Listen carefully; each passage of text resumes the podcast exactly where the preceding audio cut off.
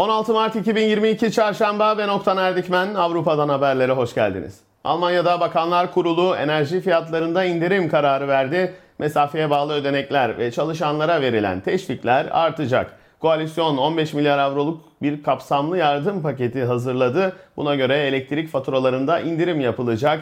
Yardım alanlar için ek ödemeler ve genel vergi indirimleri sağlanacak. İndirimlerden öncelikli olarak dar ve orta gelirliler yararlanacak. Maliye Bakanı Lindner, benzin fiyatlarında litre başına 40 sent indirim yapılmasından yana ancak bu destek 3 ayla sınırlı olacak. Devlet bu 3 ay içinde benzinden aldığı verginin 40 sentinden feragat edecek. Bu planın bütçeye maliyeti ise 6 milyar avronun üzerinde.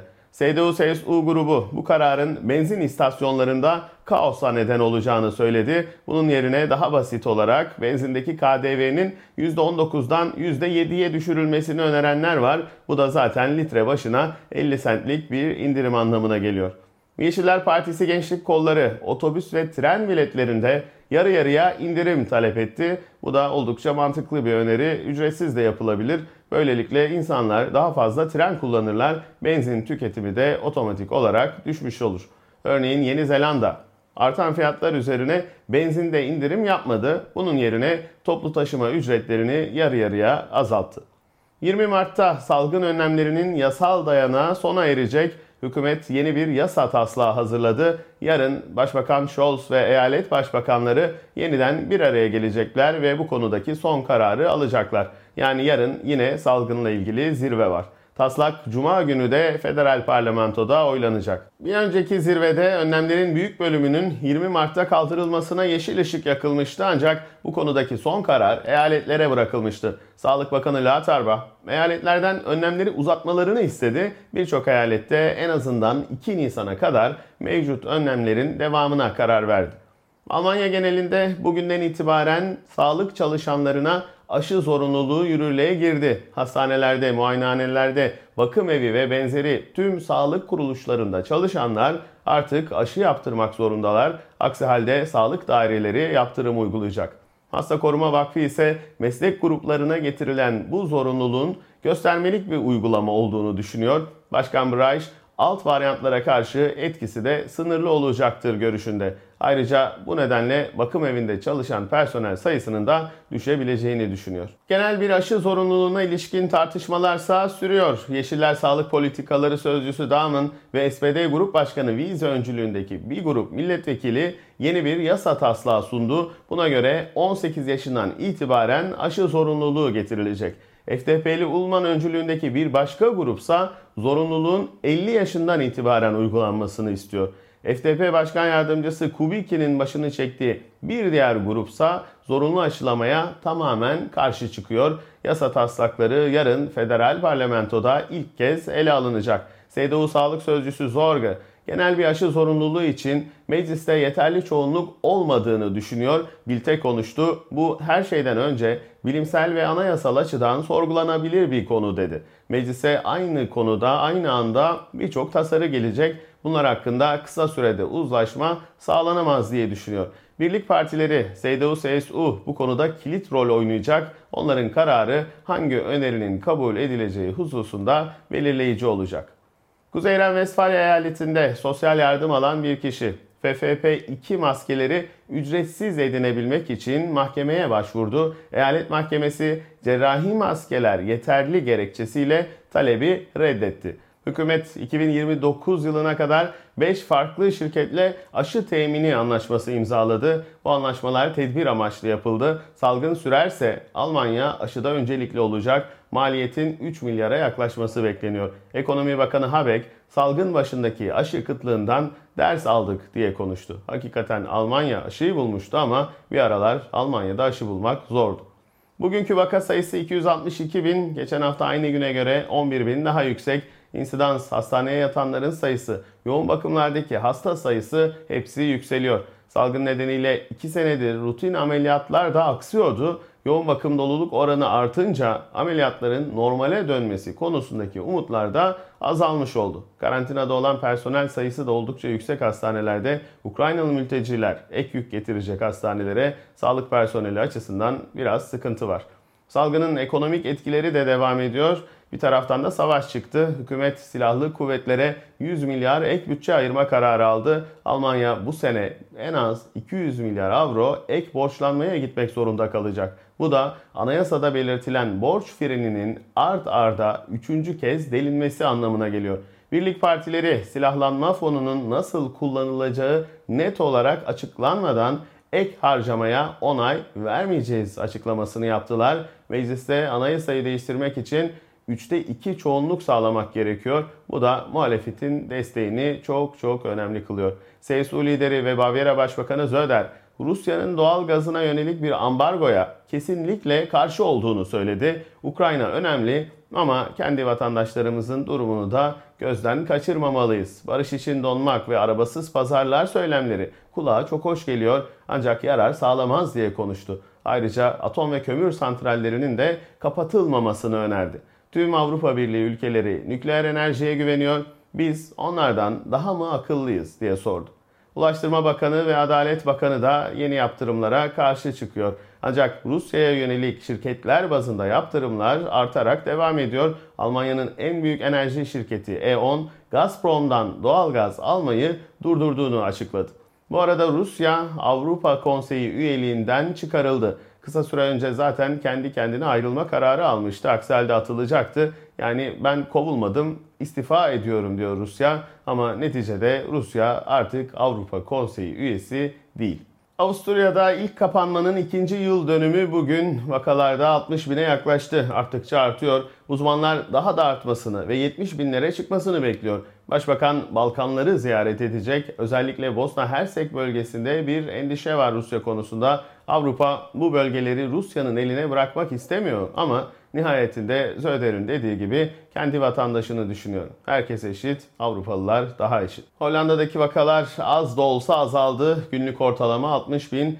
KLM'in de içinde olduğu 5 havayolu şirketi önümüzdeki haftadan itibaren uçakta maske takmanın zorunlu olmayacağını açıkladı. Bu sadece tavsiye edilecek ancak sadece Hollanda'daki 5 havayolu bunu yapacak şimdilik her yerde uygulanmayacak. Salgının en en başında daha Almanya'da salgın yokken uçakta bir beyefendiyle yan yana oturmuştuk. Çin'den haberler geliyordu. Bir tek onda maske vardı. Ben böyle meraklı gözlerle bakınca maskesini çıkardı. Ben hasta değilim ama dedi önlem amaçlı takıyorum. Şimdi maske takmayan olursa aynı şekilde meraklı gözlerle bakıyoruz. Nereden nereye? Hollanda ekonomisinde de resesyon tehlikesi var. Negatif büyüme demek enflasyonun da %8'e yükselmesi bekleniyor. Bu etkiler gittikçe artıyor maalesef. Belçika'daki vakalar %30 arttı. Ünlü virolog Van Gucht, Belçika'nın Drosten'ı diyebiliriz onun için. Küçük de olsa yeni bir dalga kesinlikle geliyor diye konuştu. Belçika'ya bugüne kadar 4000'e yakın Ukraynalı mülteci giriş yaptı. Bu sayının 20 bini aşması bekleniyor. Aşırı sağcı bir parti Ukraynalılara yer açabilmek için diğer mültecilerin kabulünü durduralım çağrısında bulundu. Göç Bakanı ise bu hem yasa dışı hem de saygısızlık diye cevap verdi. İsviçre'deki vakalar da artıyor. 36 bine yükseldi. Bern ve Cenevre Üniversiteleri, Berlin Hür Üniversitesi ile birlikte burun damlası şeklinde bir aşı geliştirdiler. Deneyler sürüyor. İğneden korkanlar için bunun iyi bir alternatif olması umuluyor. İngiltere'deki vakalar da yine yarı yarıya yükseldi. Uzmanlar hala bu sürpriz değil görüşünde ancak baskın hale gelen BA2 alt varyantı tehlikeli olabilir. Fransa'da önlemler gevşetilmişti. Kapalı alanlarda maske artık mecburi değil. Vakalar %25 arttı ve 65 binin üstüne çıktı. Sağlık Bakanı Almanya'yı örnek gösterdi. Orada önlemler sürüyor ama vakalar yine de artıyor diye konuştu. Herkes birbirini örnek gösteriyor ancak bunların bilimsel temelde tartışılması lazım. Her ülkenin şartları ayrıdır. Bu nükleer enerji konusunda da salgın politikasında da böyledir. Paris'teki ünlü Notre Dame Kilisesi'ndeki kazılarda da 14. yüzyıldan kalma bir mezar bulundu. Bilim insanları bu sayede Orta Çağ'daki cenaze törenlerini daha iyi anlamayı umuyor. Ünlü Eyfel Kulesi'ne de bir radyo anteni takıldı. Kulenin boyu böylelikle 6 metre daha yükseldi ve toplamda 330 metreye ulaştı. Bu kulenin ilginç bir hikayesi var. Fransız devriminin 100. yılını kutlayacaktı Fransızlar ve bir fuar düzenlenecekti Paris'te. Kule bu fuarda sergilenecekti ve bir sene sonra yıkılacaktı. Bunun için bir ihale açıldı. Gustavo Eiffel ihaleye girip kazandı. Yani Eyfel kuleyi diken kişinin işletmecinin adı. Bir öneri yaptı. Bir sene sonra yıkmayalım. 20 sene kalsın. Masrafların %80'ini ben karşılayayım ve bu kuleyi işleteyim dedi. Her çıkandan para almak istedi. Yap işlet yık modelini sundu. Fransız aydınları, şairler, yazarlar şehrin silüetini bozacak diye buna tepki gösterdiler. Aleyhte kampanyalar yapıldı ama kule yine de inşa edildi ve devrimin 100. yılında 1889'da açıldı. Peki neden 300 metre olarak yapıldı? Çünkü o dönemde 300 metre yükseklikte gökyüzüne dokunabildiğine inanırdı insanlar. Eyfel Kulesi'nde 1792 basamak var. Bunun sebebi de Fransa'da Cumhuriyet'in bu tarihte ilan edilmiş olması. Eyfel Kulesi inşa edildikten sonra birden ünlendi ve dünyanın her ülkesinden burayı görmeye geldiler. 20 sene geçti ama anlaşmaya göre yıkılması lazımdı. Artık bu Paris'in simgesi haline geldi dediler. Yıkmak istemediler. İkinci Dünya Savaşı'nın sonlarında Hitler buranın bombalanmasını emretmişti. Ancak bölgenin Alman generali kuleyi çok sevdiği için emri uygulamadı. Tarihe Eyfel'i yıkan adam olarak geçmek istemiyorum dedi. Eyfel şiirlere, romanlara konu oldu. Seveni çoktu ama sevmeyeni de çoktu. Nazım Hikmet onun için bu sipsivri, küçücük kafalı, çelik bir zürafaya benzeyen kule Paris şehrinin meşhur bir acayipliğidir yazmıştı. Sevmeyen bir diğer isim de ünlü Fransız yazar Maupassant. Buna rağmen sıkça burada yemeğe giderdi.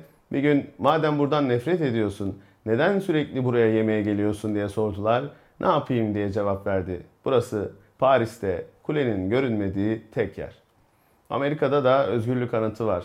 O da Fransızların Amerikalılara 100. kuruluş yıl dönümü hediyesi. Onun modeli Singer dikiş makinelerinin kurucusunun eşi. Fransa'da inşa edildi. Bartholdi yaptı heykeltıraş. 350 parça halinde naklettiler. Metal kısımlarını da Eyfel yaptı. Eyfel Kulesi'ni yapan.